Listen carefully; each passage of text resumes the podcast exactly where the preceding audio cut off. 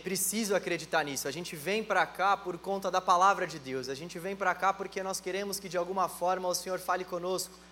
A gente vem para cá porque lá no fundo nós temos fé que o Senhor continua sobre o controle da humanidade.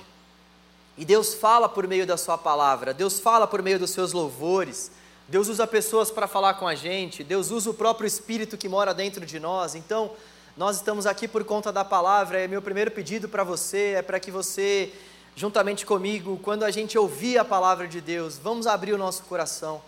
Tenho falado muito isso sobre eu tenho falado muito sobre essa questão aqui no canal Jovem, porque de fato, quando nós ouvimos a palavra de Deus, nós não podemos endurecer o nosso coração. Gente, senão a gente vai ser aqueles crentes que ficam vindo para a igreja durante anos, anos e anos e não mudam as suas atitudes, as suas vidas, não têm o seu coração transformado simplesmente porque não abrem o seu coração para a palavra de Deus.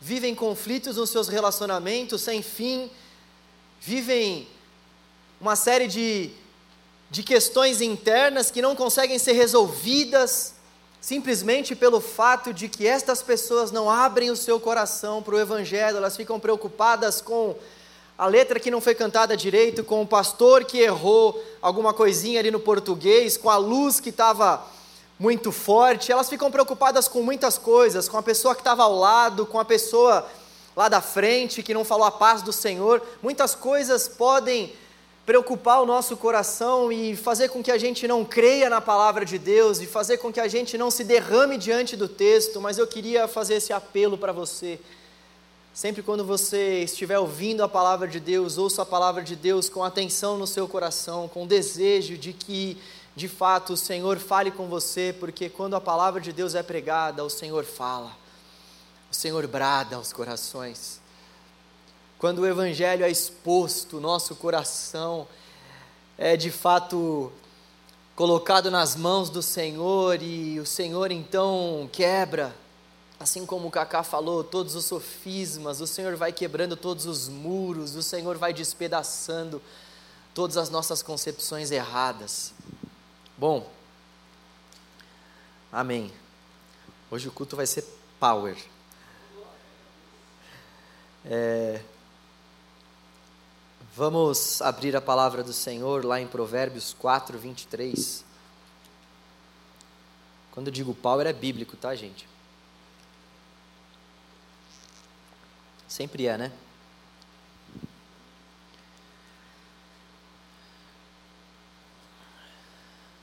Provérbios 4, 23.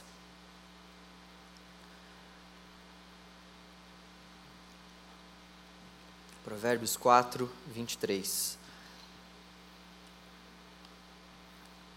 A palavra do Senhor diz assim: Acima de todas as coisas, guarde seu coração pois ele dirige o rumo de sua vida. Só até aqui. Só até aqui já está bom demais para a gente refletir. Esse versículo ele vai ser a base da nossa pregação desta tarde. Mas antes de nós refletirmos mais a fundo sobre esse versículo, eu gostaria de fazer algumas pontuações. Hoje nós vamos falar sobre idolatria digital. Para você que está nos visitando, nós estamos dentro de uma série nesse mês de julho. A série se chama Saúde Mental. Estamos falando sobre temas pertinentes à nossa saúde mental. E hoje então nós vamos falar sobre idolatria digital. E já que nós vamos falar sobre idolatria digital, eu gostaria de falar em primeiro lugar sobre o mundo digital. O mundo vem sofrendo transformações a cada dia e nós devemos grande parte dessas transformações aos avanços na área tecnológica. Quem diria que há 23 anos atrás o Google seria fundado e iria mudar para sempre as nossas vidas no que diz respeito à internet, às nossas pesquisas, no que diz respeito a, a várias áreas da nossa, da nossa vida, das nossas atividades. Logo depois, o Facebook foi fundado em 2004, por volta de 17 anos atrás. O WhatsApp foi fundado em 2009. O Instagram foi fundado em 2010, o TikTok em 2016, e essas redes sociais e o advento da internet, sobretudo, fez com que o mundo de fato fosse um mundo ligado, conectado, um mundo globalizado. E hoje em dia parece que a gente não consegue se ver longe dessas coisas. Hoje em dia, se eu falasse para você assim, você já imaginou a sua vida sem o WhatsApp? Você já imaginou a sua vida sem o Google? Teu parceiro, meu parceirão, peguei essas informações lá. Imagina a gente sem o nosso parceiro. Imagina você e eu sem o Instagram, sem o Facebook. São tantos avanços que nós somos levados a, a imaginar que a nossa vida ela não seria a mesma sem tais avanços. Quem se lembra da internet de escada, do MSN, do Orkut, isso virou coisa do passado, né? Eu não vou expor a sua geração aqui, então eu estava pesquisando que eu sou da geração Y, a geração milênio. Eu não vou expor a sua geração, se é Y, se é Z, se é, se é X, mas o que é interessante para nós é que nesse mundo da tecnologia, algo que antes era super atual, nos dias de hoje já não são tão mais atuais assim. Coisas que eram extremamente atuais, hoje em dia já são ultrapassadas e esse mundo global faz com que esse tipo de coisa aconteça. A digitalização tem avançado em todo o mundo de uma forma avassaladora. É assustador ver o quanto as nossas vidas estão se tornando digitais. Há uma pesquisa que foi feita que diz que das 24 horas do dia de uma pessoa, elas gastam em média, essas pessoas que foram pesquisadas, isso reflete a nossa vida, das 24 horas da vida de uma pessoa, essas pessoas ficam por volta de sete horas conectadas. Isso vai dar um total de 100 dias, dentre os 365 dias do ano. Imagina que a gente fica conectado durante 100 dias, ao longo dos 365 dias do ano. As pessoas estão o tempo todo conectadas. As pessoas estão ligadas o tempo todo. Quem checou o WhatsApp enquanto estava aqui dentro do culto, vocês não precisam responder, tá? É só para vocês irem interagindo com a pregação. Quem foi que consultou o Instagram aqui já dentro da igreja? Não vou nem falar fora da igreja, porque fora vai ser covardia, né? Se eu chegar e perguntar quem acessou o Instagram hoje, vai ser uma covardia, mas quem estando dentro da igreja, você que já veio para cá, você estava aqui, quem consultou o Instagram? Consultou o Instagram é boa, né? Quem, quem entrou no Insta? Tem gente ali atrás levantando a mão, falei para nem levantar. Você vê que o cara quer confessar mesmo aquilo. Eu, eu, eu. Quanto tempo vocês gastam nas redes sociais? Quanto tempo será que eu tenho gastado nas redes sociais? A Paula me ensinou que dentro do Instagram tem uma plataforma. Paula, minha esposa, tá? Para quem não sabe. Ela me ensinou que tem um campo lá que você consegue consultar quantas horas você está conectado. Vocês sabiam disso? Gente, é um tapa na cara esse campo. Eu não sei porque o Mark faz isso com a gente. Mas depois, por curiosidade, acessa lá para você ter uma ideia de quantas horas você fica conectado por dia. Como era a vida de vocês antes da tecnologia? Vocês conseguem se imaginar antes da tecnologia? Vocês conseguem se imaginar antes do WhatsApp? Como era a nossa vida antes de todas essas coisas? Fato é que tudo isso nos trouxe uma série de benefícios, nós não podemos negar. A nossa vida ela mudou e dependendo de como a gente usa todos esses esses quesitos, a nossa vida mudou para melhor, dependendo de como a gente usa. Nós temos muitos benefícios. Hoje em dia a gente consegue se conectar com pessoas que estão do outro lado do mundo de forma instantânea. Você consegue fazer uma videochamada com alguém que está literalmente do outro lado do mundo, isso é muito bom.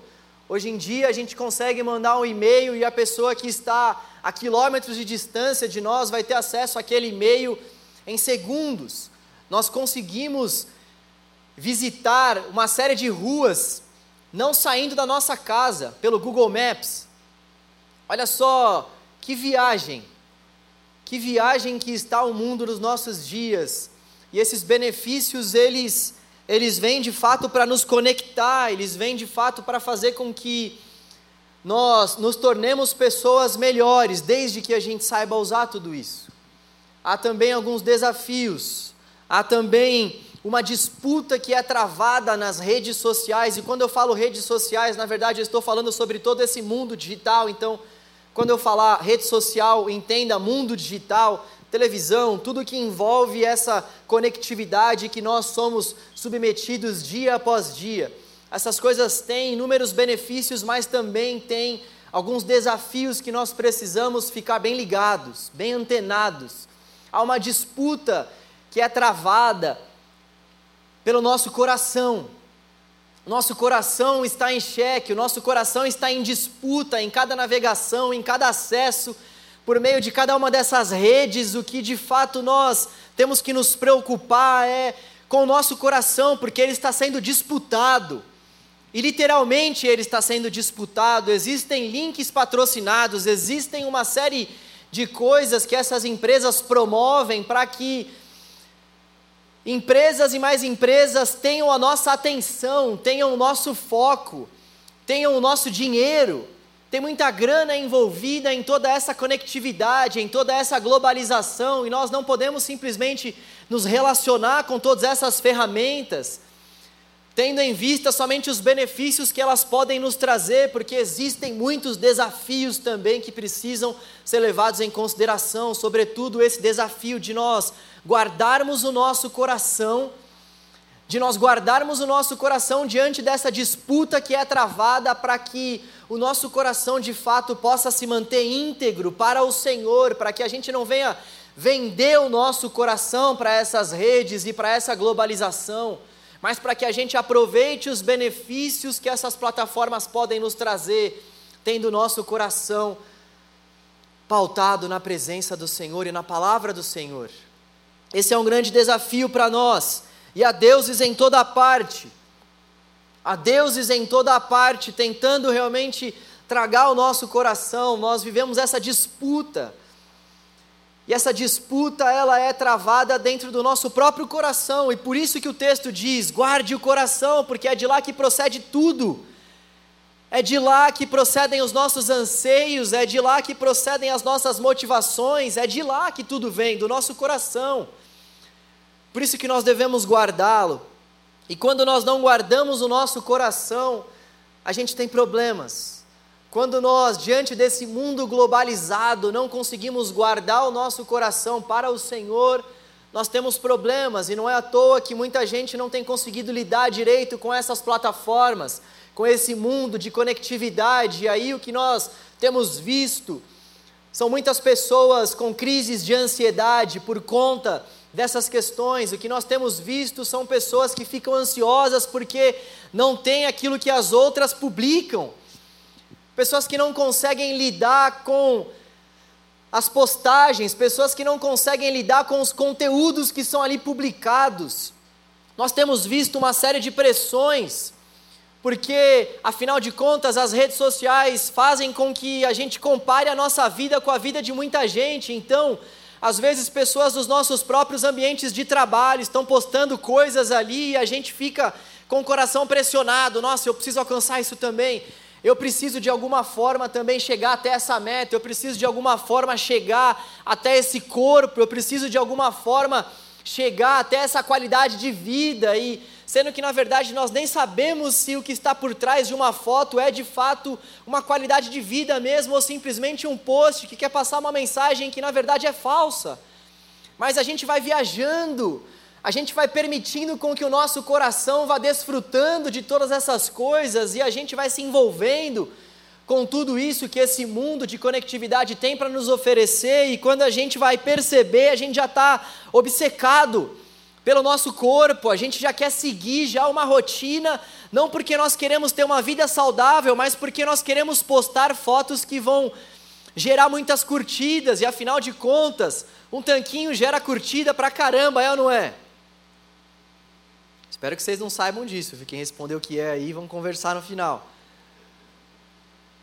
Então, nós vamos comparando as nossas vidas e a consequência de quem fica com essas comparações, a consequência de quem não consegue guardar o seu coração nesse mundo digital é muitas vezes a depressão. Existem muitos fatores depressivos que são ocasionados por conta desse mundo digital.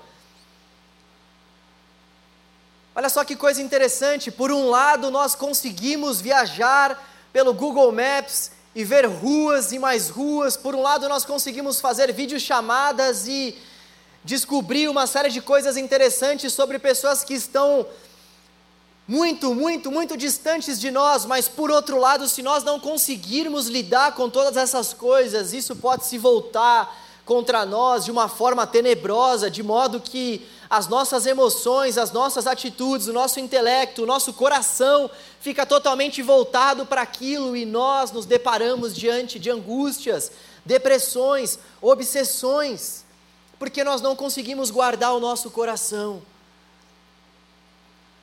E então a tristeza toma conta da nossa vida e o Mark até tem que fazer algumas mudanças no Instagram, porque a gente fica tão triste, tão triste ao ver que um post teve um milhão de curtidas e o nosso 10, que eles tiveram que criar um mecanismo, pensando no bem, se bem, bem entre aspas mesmo, né?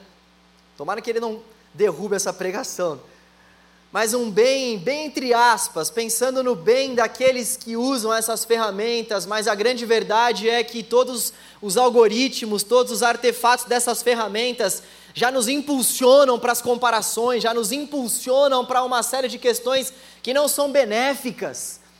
Então, por mais que eles tentem fazer algum tipo de mudança, a grande verdade é que essas ferramentas elas são feitas para disputar o nosso coração, para disputar a nossa atenção. E por isso que esse texto de Provérbios é tão atual para nós, mesmo tendo sido escrito há milhares de anos atrás. Guardem, guardem o coração. Guardem o coração. Saibam dialogar com esse mundo, saibam dialogar com a ciência, saibam dialogar com tudo o que for preciso, guardando o coração. Porque quando nós não guardamos o nosso coração, nós acabamos construindo ídolos. Quando nós não conseguimos guardar o nosso coração, o resultado disso, além de uma vida de tristeza, além de uma vida de afastamento de Deus, é uma vida de idolatria. João Calvino, um teólogo antigo, vai dizer que o nosso coração é uma fábrica de ídolos. O nosso coração constantemente vai fabricando ídolos, de acordo com aquilo que olha, de acordo com aquilo que, que deseja, o nosso coração vai fabricando estes ídolos. Então, a questão que nós estamos diante não é se nós adoramos ou não, porque todos nós adoramos. A questão que nós estamos diante é o que nós estamos adorando. O que nós estamos adorando? Uma vez que o nosso coração é essa fábrica de ídolos, uma vez que nós precisamos guardar o nosso coração para que ele não se venda para esses ídolos, a pergunta que fica para nós é: o que nós estamos adorando? E ídolo é qualquer qualquer coisa, qualquer pessoa que ocupe o lugar que é somente devido a Deus no nosso coração. Isso é um ídolo alguma coisa ou alguma pessoa ou algum lugar que ocupa o lugar que é somente devido a Deus no nosso coração. Isso vai falar para nós que existe sim um lugar no meu e no seu coração que só pode ser ocupado pelo Senhor. Há um lugar de destaque, há um lugar de primazia, há um lugar de, sopre, de supremacia no nosso coração que só pode ser ocupado por Deus. E quando a gente tenta colocar alguma coisa nesse lugar, nós estamos fabricando ídolos, nós estamos manchando as nossas mãos com a idolatria. E os nossos ídolos, eles são frutos dos nossos desejos desordenados. Isso vai dizer para nós que nós é quem construímos os nossos ídolos. Nós não podemos culpar a sociedade por conta disso, porque por mais que a sociedade e as questões externas tentam fazer, tentam cooperar com a fabricação desses ídolos. A grande verdade é que eles são fabricados pelas nossas próprias mãos, eles são fabricados pelo nosso próprio coração. Então, nós vivemos em um mundo digital. Esse mundo digital tem uma série de benefícios e esse mundo digital também tem uma série de desafios. E o principal dos desafios desse mundo digital é a idolatria. Porque quando nós não guardamos o nosso coração, esse mundo digital pode se tornar para nós um Deus, um ídolo. As nossas redes sociais podem se tornar para nós uma deusa se nós não, de fato, as colocarmos no lugar devido que elas podem exercer no nosso coração, que não é o lugar que Deus deve exercer no nosso coração. Nós não podemos confundir essas coisas. Então, o que é interessante nós refletirmos é quais são os nossos ídolos. Se nosso coração é uma fábrica de ídolos, e se nós precisamos guardar o nosso coração dessa idolatria digital, o que nós precisamos fazer desesperadamente é olhar para o nosso coração e ver quais são esses ídolos que nós temos construído.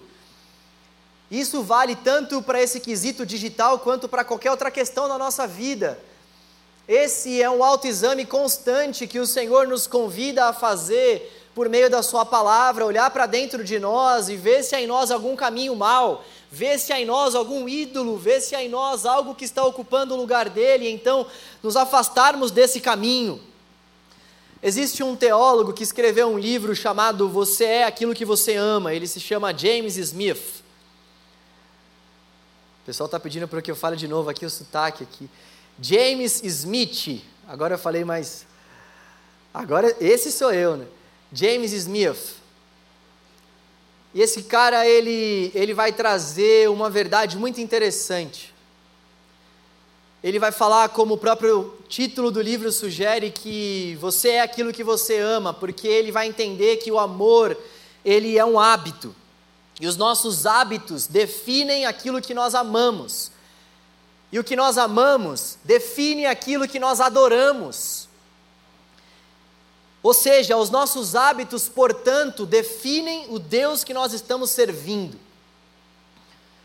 O que ele quis dizer, em outras palavras, é o seguinte: o amor ele é prático, o amor ele é um hábito, o amor ele é construído, o amor ele é essencialmente prático. Por isso que o amor ele sofre, o amor ele padece, o amor ele espera, ou seja, é como se o amor tivesse que aprender a fazer todas essas coisas, é como se o amor tivesse que ser submetido à prática, porque o amor de fato é prática. O amor de fato é um hábito que nós vamos adquirindo, construindo.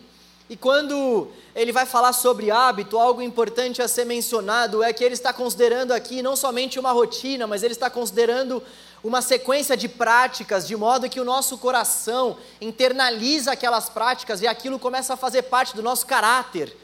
É isso que ele chama de hábito, essa sequência de práticas que faz com que aquilo que nós estamos praticando seja algo intrínseco ao nosso ser, com que aquilo faça parte do nosso caráter. Então, ele vai falar que o amor então ele é prático. O amor, ele então passa por essas questões dos nossos hábitos, e os nossos hábitos, eles por outra vez definem aquilo que nós amamos, aquilo que nós praticamos, os hábitos que marcam a nossa vida, definem de fato aquilo que nós amamos. Portanto, se eu digo que eu amo a minha esposa, necessariamente eu devo comprovar esse meu amor para com a minha esposa através dos hábitos que eu tenho com ela. Então, se eu amo mesmo a minha esposa, eu vou servi-la, eu vou respeitá-la, eu vou, de uma forma sequencial, praticar com ela os elogios, o amor, eu vou dar a outra face, eu vou constantemente ter o hábito de dizer a ela: Bom dia, meu amor, meu mozão. Eu vou ter esses hábitos, eu vou construir essas práticas, porque o amor, ele então é marcado pelo hábito, e as coisas que nós amamos, elas são também marcadas por esses hábitos. Então, os nossos hábitos, eles definem aquilo que nós amamos. E o que nós amamos, o que nós amamos, define aquilo que nós adoramos. Vocês estão comigo aqui nessa viagem? Nós amamos aquilo que nós adoramos. Nós adoramos aquilo que nós amamos. E então a conclusão que nós podemos chegar é que os nossos hábitos, de fato, os nossos hábitos, eles revelam aquilo que está no nosso coração. Os nossos hábitos revelam o Deus que nós servimos. Os nossos hábitos, esses que fazem parte do nosso caráter, eu não estou simplesmente falando de uma rotina. Ah, então quer dizer que se eu venho para a igreja, eu amo Deus da igreja? Não necessariamente.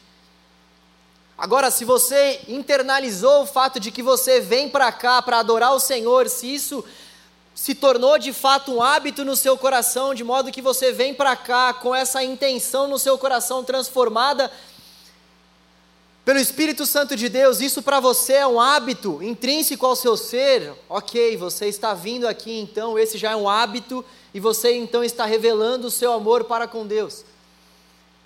Então, os nossos hábitos definem o Deus que nós estamos servindo. Agora, se nós relacionarmos isso com o tema dessa mensagem, nós vamos ter. Nós vamos chegar numa reflexão bastante importante para nós, porque se os nossos hábitos definem aquilo que nós amamos, e se os nossos hábitos definem aquilo que nós adoramos, aquilo que está no nosso coração, isso quer dizer que se os nossos hábitos estiverem voltados por exemplo, para as nossas redes sociais, nós estamos amando as redes sociais. Se os nossos hábitos estiverem voltados para essa era digital, para assistir uma série, e olha, eu não estou falando que isso em si é algo mal, pelo contrário, tá? Não tem nada a ver uma coisa com a outra. Isso pode trazer benefícios maravilhosos para a nossa vida. A questão aqui é o hábito. A questão aqui é realmente aonde está o nosso coração, porque o hábito ele revela onde está o nosso coração. Assim como eu dei o exemplo da Paula, se você e eu estamos acessando continuamente as redes sociais, é porque nós amamos aquilo. É porque o hábito de acessarmos as redes sociais faz com que os nossos corações descansem naquilo, com que a gente encontre refrigério naquilo. E a consequência disso para nós então é que esses hábitos vão apontar para os nossos ídolos. Esses hábitos, eles vão ser como setas que vão apontar aquilo que de fato o nosso coração adora, aquilo que de fato o nosso coração ama. Vocês estão comigo? A questão para nós, portanto, é quais têm sido os nossos hábitos? Quais têm sido os nossos hábitos? Quais têm sido os nossos hábitos? Os nossos hábitos revelam quem de fato nós somos. Os nossos hábitos revelam quem nós somos. Talvez você possa dizer: não, como assim? Eu sou filho de Deus. Como assim? Eu sou amado pelo Senhor. Pois é, para você chegar a essa compreensão, você já deve ter internalizado o hábito de ler a palavra de Deus, o hábito de se, de se relacionar com o Senhor, o hábito de ter intimidade com Deus. Então, os nossos hábitos, eles revelam quem nós somos. E os nossos hábitos, eles têm também esse poder de revelar os ídolos que existem no nosso coração, e é por isso que, antes de mais nada, o nosso problema com o Senhor é um problema de idolatria, quando nós de fato não estamos conseguindo ter um tempo de comunhão com Deus, quando nós de fato estamos nos afastando de uma vida íntima com o Senhor, vocês podem ter a certeza de que existe algum ídolo tomando conta do nosso coração. Tem um teólogo que diz que a idolatria é a mãe de todos os pecados, ele está certo. A idolatria é essa mãe de todos os pecados. E olha só essa relação que esse autor propõe. Ele então vai fazer esse paralelo em relação aos nossos hábitos. E quais têm sido os nossos hábitos? É muito importante a gente entender isso, pessoal, porque quando a gente entende de fato isso, nós começamos a olhar para os nossos hábitos, para aquilo que nós estamos fazendo, para aquilo que toma conta do nosso dia, para aquilo que de forma sequencial nós fazemos no nosso dia porque isso de fato revela quem nós adoramos e quem nós amamos. Isso precisa ficar muito claro para nós. Isso precisa ficar muito claro para nós. Existem muitas pessoas que estão doentes, existem muitas pessoas que não estão na sua sanidade mental, que não estão sãs em relação à saúde mental, porque não têm hábitos saudáveis para com Deus porque não têm hábitos saudáveis para com a palavra de Deus, porque não conseguem construir hábitos saudáveis e, pelo contrário, têm uma série de hábitos que não são nada saudáveis. E é por isso que esse texto que diz que nós temos que guardar o nosso coração ecoa tão bem para nós, à luz dessas questões digitais que nós vivemos. Se nós não guardarmos o nosso coração, se nós não guardarmos o nosso coração para que ele faça hábitos saudáveis, para que ele tenha hábitos saudáveis, nós vamos adorar muitas coisas.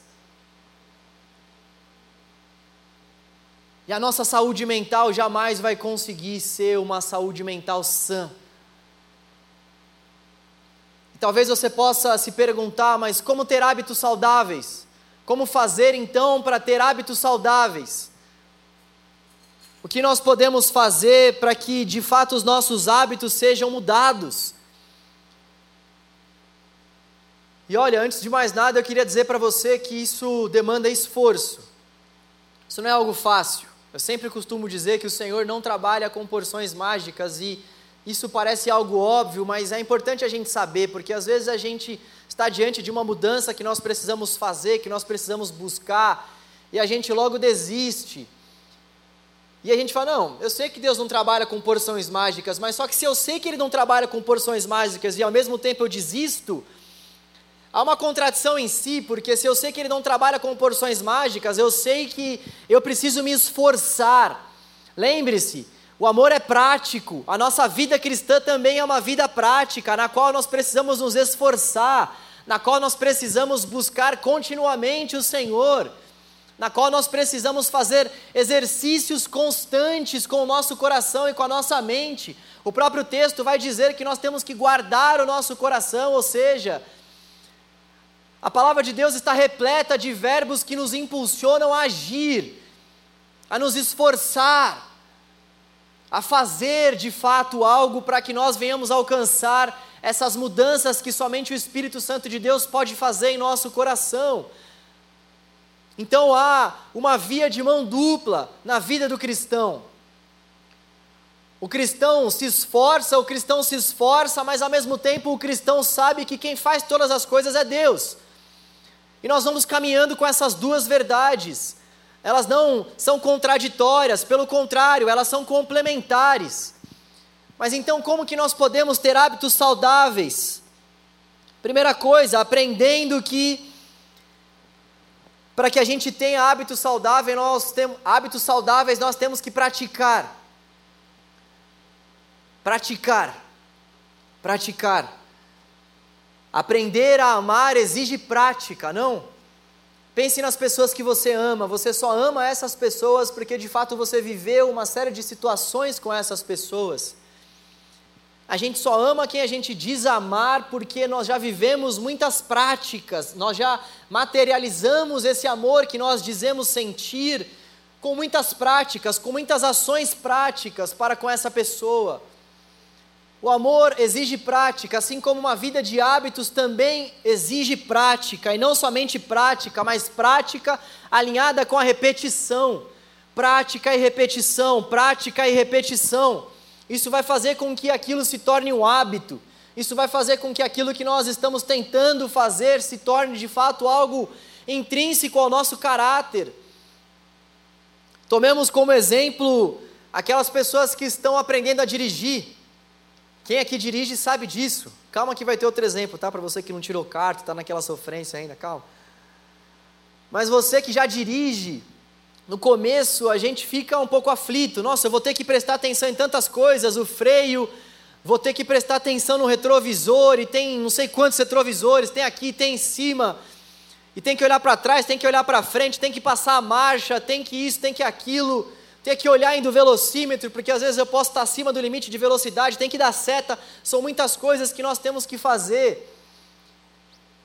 E quando a gente vai praticando aquilo, quando a gente vai dirigindo, dirigindo, dirigindo, daqui a pouco aquilo se torna um hábito para nós e nós conseguimos então dar seta, a gente freia, aquilo vira tão, hab, tão habitual para nós, tão habitual para nós que a gente consegue até falar algumas coisas para quem está do outro lado. A gente até consegue xingar algumas pessoas, de tão habitual que aquilo já se tornou para nós. Até brigar no trânsito a gente consegue. Por outro lado, quando nós estamos aprendendo a andar de bicicleta, olha, se você não tiver nesse exemplo aqui também, tem mais um, mas colabora comigo também, entende? Colabora comigo também. Então vamos lá. Para quem não dirige, andar de bicicleta. Você que não dirige, mas que anda de bicicleta. É a mesma coisa, quando a gente começa a andar de bicicleta, é aquela tortura, você fica mais preocupado que você vai cair. Os nossos pais muitas vezes têm que colocar aquelas rodinhas para a gente não cair, e aos poucos eles vão levantando um pouco a rodinha para a gente ter uma sensação de que a gente está andando sem as rodinhas, daqui a pouco eles tiram as rodinhas e a gente nem está mais preocupada com o nosso equilíbrio quando nós andamos de bicicleta. Mas era algo que no começo nos preocupava. Mas por que não nos preocupa mais? Por conta da prática e da repetição. Um terceiro exemplo. Você que é músico, a mesma coisa. Você que é músico, eu eu tento ser músico. Tem uma vida que eu tento ser músico, meus irmãos e minhas irmãs. Eu tenho violão há mais de cinco anos e até agora eu só sei tocar aquela música, um lugar de descanso em ti, porque tem três notas e ainda assim eu dou uma engasgada quando eu tenho que trocar nota. Você que quer aprender a tocar violão, comece por essa música. Mas a grande verdade é que quem já toca, consegue passar as notas sem nem precisar olhar para onde estão seus dedos. Ou seja, vou parar de ficar dando exemplo aqui porque vocês já me entenderam, né? Para que algo se torne habitual na nossa vida, é necessário prática e repetição. Jogar bola, praticar esportes. Emagrecimento é um outro exemplo bastante interessante. Se nós de fato queremos emagrecer, se existe alguma pessoa que quer fazer alguma dieta, que quer mesmo emagrecer, o que essa pessoa tem que fazer muitas vezes? Mudar os seus hábitos. Então, para que a gente possa mudar de fato os nossos hábitos, olha só, nós precisamos praticar, nós precisamos repetir e nós precisamos também substituir os nossos hábitos substituir. Quem quer emagrecer, por exemplo, se vê diante desse desafio de substituir os seus hábitos. Se antes você assistia a série comendo pipoca e tomando Coca-Cola, você vai precisar mudar o seu hábito. Pode ser pipoca, mas tem que ser com água. Pipoca ainda aquela de panela, porque aquela de micro-ondas é um veneno. A gente vai tendo que mudar os nossos hábitos, começar a fazer atividade física, ou seja, é importante que a gente, na verdade, é necessário que a gente mude os nossos hábitos, que a gente substitua os nossos hábitos. E é dessa forma que a gente consegue alcançar essas mudanças. Gente, eu falo isso para vocês porque isso é extremamente importante para nós. Eu atendo muitas pessoas no gabinete que dizem para mim assim: Pastor, eu não consigo ler a Bíblia. Pastor, eu não consigo orar. Pastor, eu não consigo ter um tempo com Deus ali de busca. Eu começo a buscar a Deus e aí me vem muitas coisas à mente, eu não consigo. Quando eu pego a Bíblia para ler, muitas vezes para mim é uma tortura. Eu nunca fui de, de, de ler muito. E poxa, isso para quem é um cristão deve ser algo realmente difícil de lidar, porque o nosso Deus se revelou por meio de um texto e nós Sabemos que é extremamente importante nós buscarmos ao Senhor por meio da palavra, e essa palavra aqui, essa questão de mudarmos de hábito, essa palavra é para você, é para mim muitas vezes. A gente que não consegue mudar os nossos hábitos, a gente que acha que não tem muito o que fazer, mas tem. Tem saída para nós, tem solução para nós, ainda mais porque nós cristãos contamos com a ajuda do Espírito Santo de Deus, que nos estimula, que nos encoraja, que nos ajuda para que a gente guarde o nosso coração para que a gente faça, para que a gente construa esses bons hábitos. O que nós precisamos fazer então? Identificar esses nossos ídolos, porque se nós não estamos fazendo hábitos saudáveis, nós estamos fazendo hábitos que não são saudáveis, nós estamos tendo hábitos que não são saudáveis. Então, a primeira coisa é identificar esses hábitos. Se você não está conseguindo ler, alguma coisa você faz enquanto você não lê. A primeira coisa então Quais são esses ídolos? Porque se nós estamos de fato construindo esses hábitos que não estão alicerçados em uma vida de intimidade com Deus, esses hábitos estão revelando que nós temos ídolos. Quais são esses ídolos? A primeira coisa é nós arrancarmos esses ídolos da nossa vida. Arrancarmos mesmo, a palavra de Deus vai falar isso lá em Mateus, ou seja, se você realmente tem alguma coisa que está te fazendo pecar, arranca, tira. Se o seu olho está te fazendo pecar, então arranca.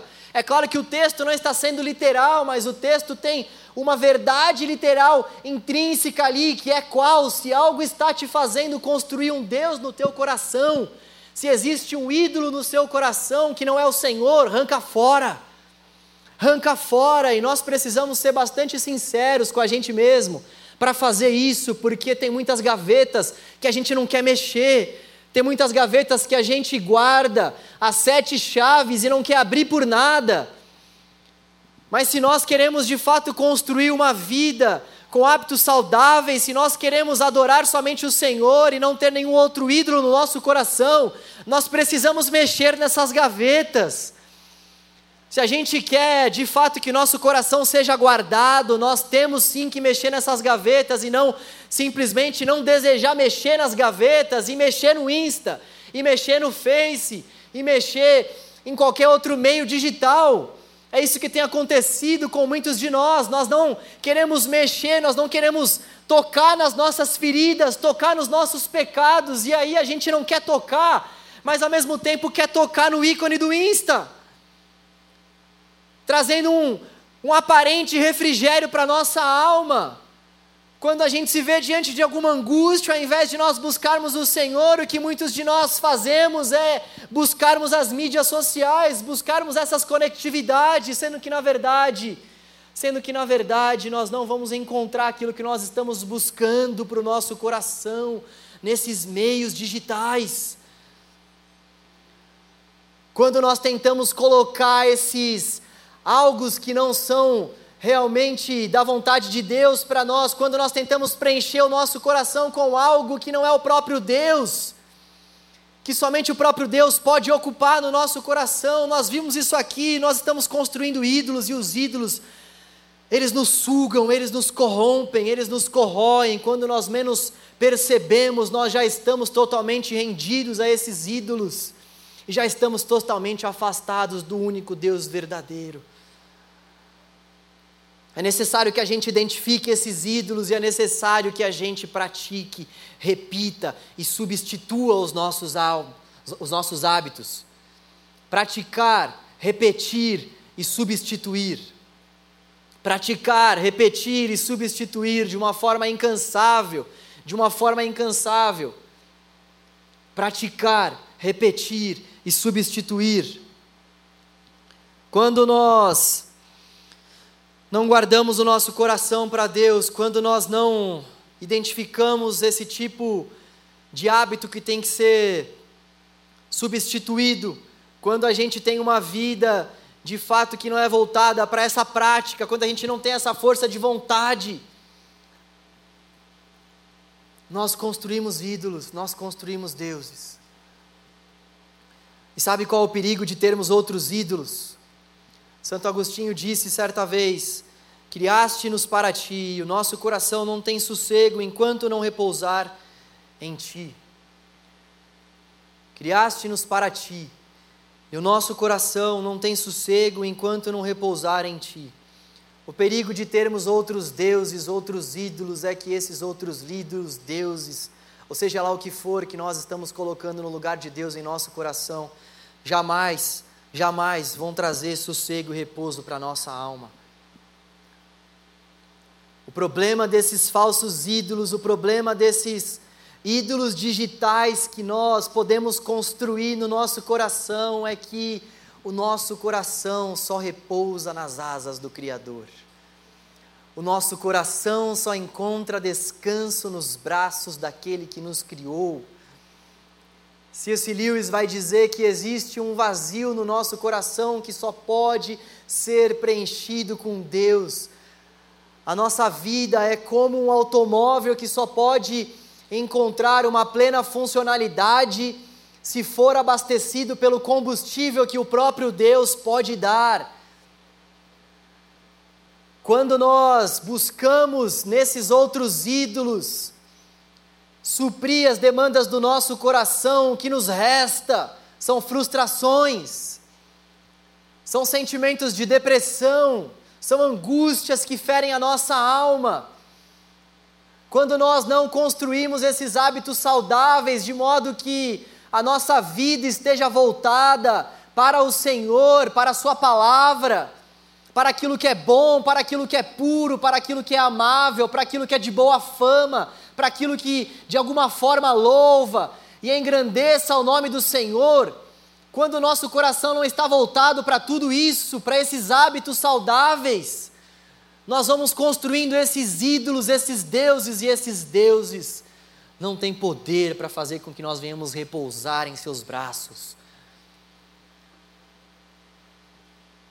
Então, a nossa mente só vai encontrar equilíbrio, sanidade, paz. Quando nós nos afastarmos de todos esses deuses, de todos esses ídolos, quando nós identificarmos cada um desses deuses, e quando nós abandonarmos tudo isso e nos lançarmos aos pés do único suficiente Senhor e Salvador das nossas almas. Eu gostaria que nós, à luz desse texto, eu gostaria que nós terminássemos essa reflexão pedindo ao Senhor perdão.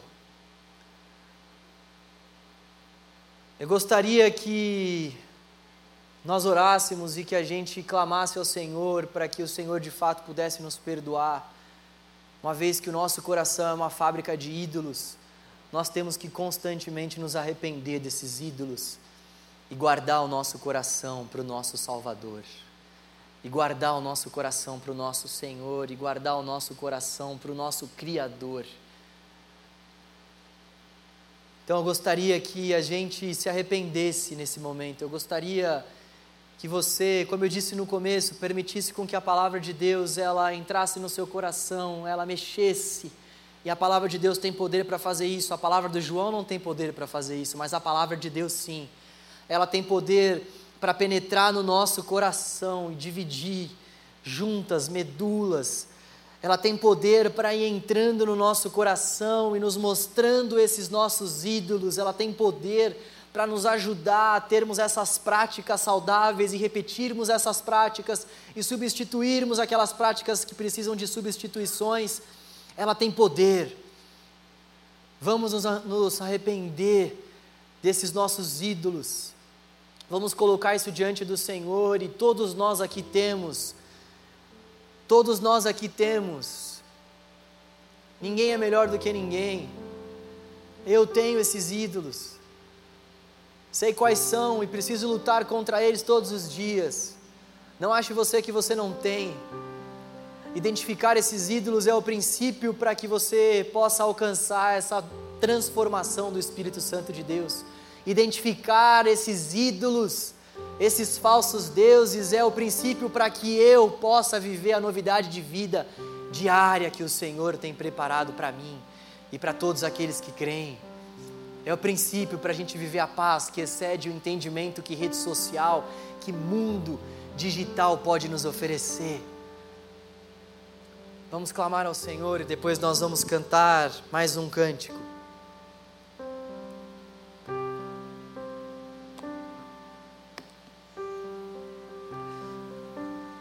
Senhor, o Senhor nos criou para o Senhor Deus e a nossa alma, o nosso coração, de forma alguma vai encontrar repouso se nós não repousarmos em Ti. Ó oh Deus, contudo, o nosso coração é errante, Senhor, insiste em fabricar ídolos. O Senhor sabe bem, Deus. O Senhor nos conhece por inteiro, o Senhor conhece cada pessoa que está aqui. E a nossa oração, Senhor, é para que de fato o Senhor venha sondar os nossos corações nessa noite, Deus. Sonde os nossos corações, ó Deus, e veja se há em nós algum caminho tortuoso, algum caminho de morte, algum caminho de idolatria. Sonde o nosso coração, ó Deus grandioso, e nos livre dos nossos ídolos, nos livre dos nossos deuses, nos livre das nossas más práticas. Sonde o nosso coração, ó Deus de amor, e nos resgate de nós mesmos. Sonde o nosso coração, Senhor da glória. Ó Deus, e faça com que a nossa vida seja ensinada, Pai, renovada, Pai, pelo Teu Espírito, com que a nossa mente, Senhor, esteja tão somente cativa à obediência de Cristo. Ó Deus, com que nós, com a tua ajuda, Senhor, venhamos nos afastar desses deuses, desses ídolos, com que com a sua ajuda nós venhamos mexer nessas gavetas que existem no nosso coração ó Deus, e com que nós venhamos abrir o nosso coração para o teu trabalhar, para o teu agir, ó Deus, com que os nossos pecados, Senhor, não façam mais com que a ação do teu Espírito em nós não tenha êxito.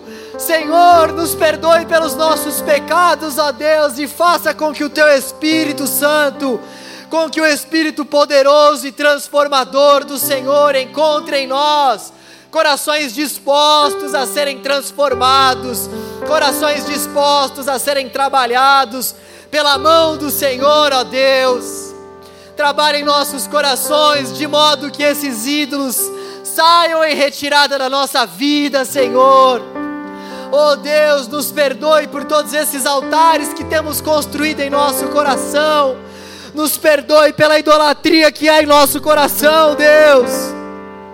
Seja somente o Senhor, o nosso único, o nosso único Deus, o nosso único Senhor, o nosso único Salvador, o nosso único mantenedor. Seja o Senhor a nossa alegria, seja o Senhor a nossa força, o nosso refúgio, a nossa fortaleza. Não o mundo digital, não os ídolos digitais, não os ídolos mundanos mas o Senhor, com que a nossa vida não esteja pautada naquilo que é transitório. Ó Deus, com que venhamos esperar do alto, com que venhamos alicerçar a nossa vida naquilo que é eterno, naquilo que nenhum olho viu, naquilo que ouvido nenhum ouviu, naquilo que jamais penetrou no coração dos homens. Ó Deus, Oh Deus, mude o nosso coração, Deus. Nós insistentemente clamamos pela mudança do nosso coração aqui nesse lugar, Senhor. Oh Deus, oh Deus, ouça a nossa súplica. Pedimos isso para a tua glória, Deus. Nos ajude a mudarmos os nossos hábitos, a praticarmos.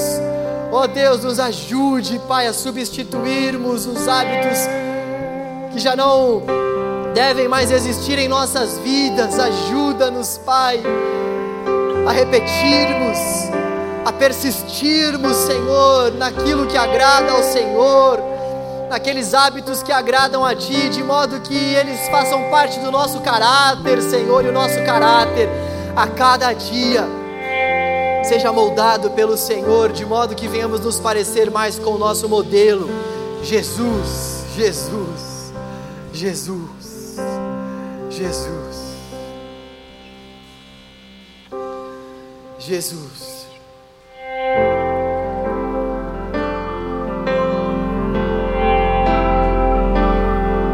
Coloque mais uma vez o seu coração para fora ao cantar essa canção, suplicando ao Senhor por socorro, por ajuda, por mudança as mudanças que nós precisamos, somente o Senhor tem poder para efetuar em nosso interior.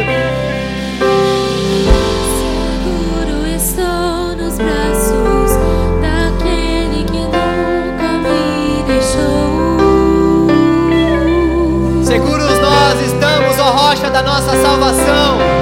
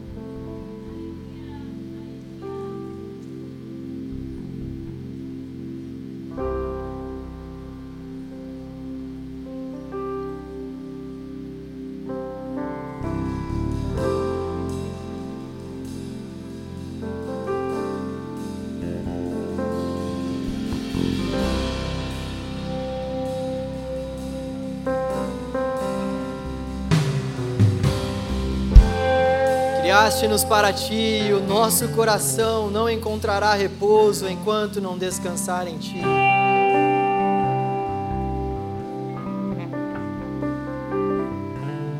O nosso coração não encontrará repouso enquanto não descansar em ti.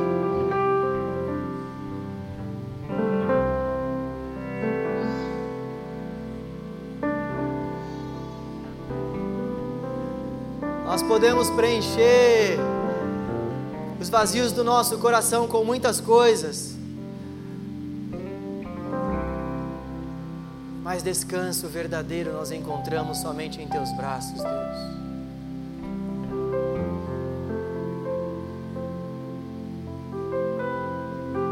Nós te amamos, Senhor. Nós queremos que os nossos hábitos revelem isso. Nós te adoramos, Senhor. E nós queremos que a nossa prática de vida reflita isso.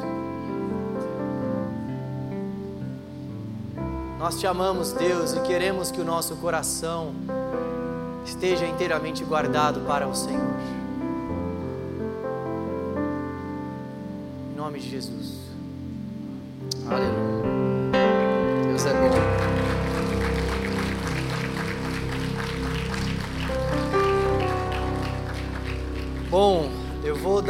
Alguns avisos e aí nós já vamos encerrar. Na verdade, antes eu gostaria de conhecer se existe alguém aqui no nosso meio. Se tem alguém que está nos visitando pela primeira ou pela segunda vez. Eu tenho ficado muito feliz com o número de visitantes que nós temos recebido aqui. Gente, a gente tem recebido uns 10 a 15 visitantes por sábado. Vocês acreditam nisso? Deus tem sido muito bondoso com a gente. Se você está nos visitando, por favor, erga uma de suas mãos, não precisa ter vergonha. A gente não vai pedir nada para você.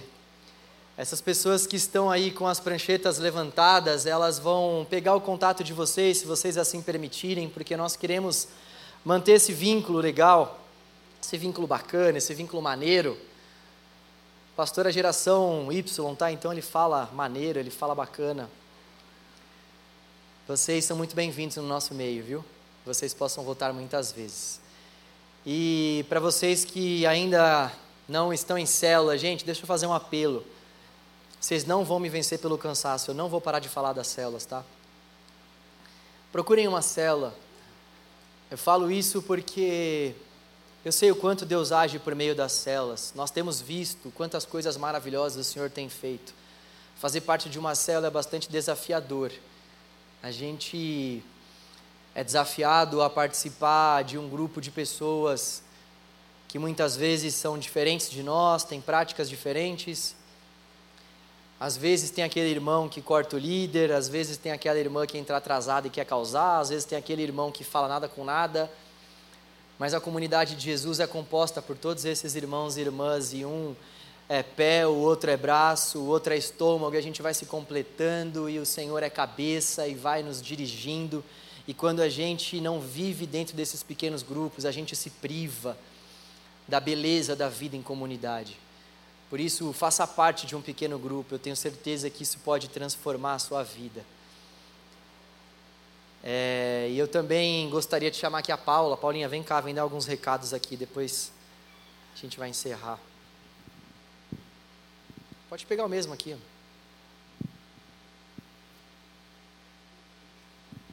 Oi, gente, tudo bem? Oi, Paula. Bom, pastor João, vulgo meu, meu esposo, ele pediu para a gente fazer alguns desafios ao longo dessa semana perante essa palavra que ele nos instruiu hoje. E, bom, queria que vocês anotassem, prestassem bem atenção sobre esses desafios. Tem a ver com redes sociais, tem a ver com celular, tem a ver com tecnologia. Quem, quem é da célula PNL vai lembrar bem desses desafios, porque a gente praticou esses desafios. Então, começando com limitar o uso das redes sociais. Não sei se vocês sabem, mas dá para vocês ativarem lá no Instagram, dá para ativar no celular o quanto que você quer que você gaste ao longo do seu dia. Então, ah, eu quero gastar três horas por dia. Então, vai chegar um momento que o seu celular vai escurecer certos aplicativos e aí você vai limitar esse uso de, de, de aplicativos e redes sociais. E por que, que vocês vão limitar? Para a gente praticar aquilo que ele falou dos hábitos, certo? Eita Deus, hein? E aí, gente, tem algo super legal. O que, que eu costumo falar? Que as redes sociais, a tecnologia, dá para a gente usar ao nosso favor.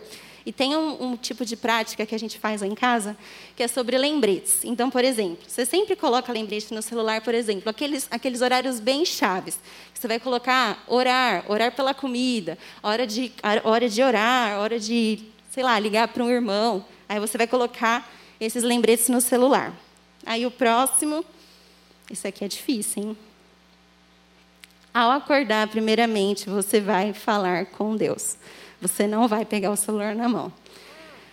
Então, isso aqui é um pouco difícil para aqueles que são workaholic, para aqueles que já, já chegam e já checam todas as notificações. Aí, o próximo desafio, esse é bem legal. Você que passou todos esses desafios aqui. O próximo, O outro, esse é bem legal, gente. Seguir e compartilhar páginas nas redes sociais que edifiquem uns aos outros. Então, por exemplo, se você está no grupo de célula, copia o link lá daquele perfil e compartilha na célula. Por exemplo, né, é um dedo de, de teologia, né, dois dedos de teologia. Enfim, vários outros perfis vocês compartilham aí para vocês seguirem e compartilharem essas coisas uns com os outros. E por último, usem as redes sociais de vocês para compartilhar a palavra de Deus. Esse pode ser um meio para a gente levar a palavra do Senhor para aquele amigo do trabalho que não conhece a Deus, para aquela família, aquele familiar que muitas vezes você está tentando evangelizar e muitas vezes não está rolando. Então, tem como a gente usar a tecnologia a favor do reino. É só a gente ter controle e colocar Deus no centro do nosso coração. Amém? Essa mulher é espetáculo, ela ia pregar aqui pra gente de novo, vocês viram? E, gente, usar as redes sociais para a glória de Deus, eu até vou vir aqui para frente, que eu vou até fazer uma pose aqui, não é, por favor, tá? Aqueles. Salmo 23, o Senhor é meu pastor. Não é isso, por favor, tá? Usar as redes sociais para a glória de Deus ali e tal, de preferência, sem uma foto sua, afinal de contas, né? Você vai anunciar o Evangelho. A foto sua não tem problema, mas não precisa colocar Salmo 23 embaixo da foto. Fica uma dica do seu pastor para você, tá bom? Bom, final de semana que vem, quem vai estar aí com a gente vai ser o pastor Robério e a banda do Radical Team. Então, venham, vai ser bênção, tenho certeza. O pastor Robério vai falar sobre renovação da mente, baseado em Romanos 12. Se você quiser já ir lendo Romanos 12 na sua casa, por favor, faça esse exercício. Também queria te encorajar a estar nos cultos de domingo da nossa igreja. Nós temos quatro cultos de domingo aqui, às 8, 10 e meia, 17 e 19 e 30. Eu e a Paula estamos em todos os cultos das 19 e 30, então se você quiser vir aqui para conversar com a gente, trocar uma ideia e para cima de tudo cultuar o Senhor conosco, vai ser um prazer, tá bom? E também nós temos o último aviso, que é o do Bora Criança, ministério que começou recentemente, já com tudo, com bastante vontade de servir ao reino de Deus. A Emily está por aí, Vitória, Gabriel, vocês estão aí? Por favor, Gabriel, se levante, por gentileza. Se vocês tiverem interesse em participar do ministério, pode procurar o Gabriel, é um ministério que toma conta de crianças em situação de vulnerabilidade. Por favor, podem procurá-lo. A Vicky está por aí? Vicky, por favor, se levante. Se você é estudante de psicologia ou psicóloga, vi que está fazendo um trabalho com grávidas em situação de vulnerabilidade, também podem procurá-la. A Bruna está por aí? Por favor, se levante. Se você quiser trabalhar com moradores em situação de rua, quiser servir esses moradores, por favor, procure a Bruna. Gente, olha quanta coisa, hein? A Júlia está por aí? Por favor, Júlia, se levante. Tia Ju, se você quiser servir no Kids, nós estamos precisando de voluntários. Por favor, procure a Júlia. Eu acho que é só por hoje, tá bom? Que Deus abençoe a sua vida. Que Deus te dê uma semana iluminada pelo Espírito Santo de Deus. Valeu, valeu!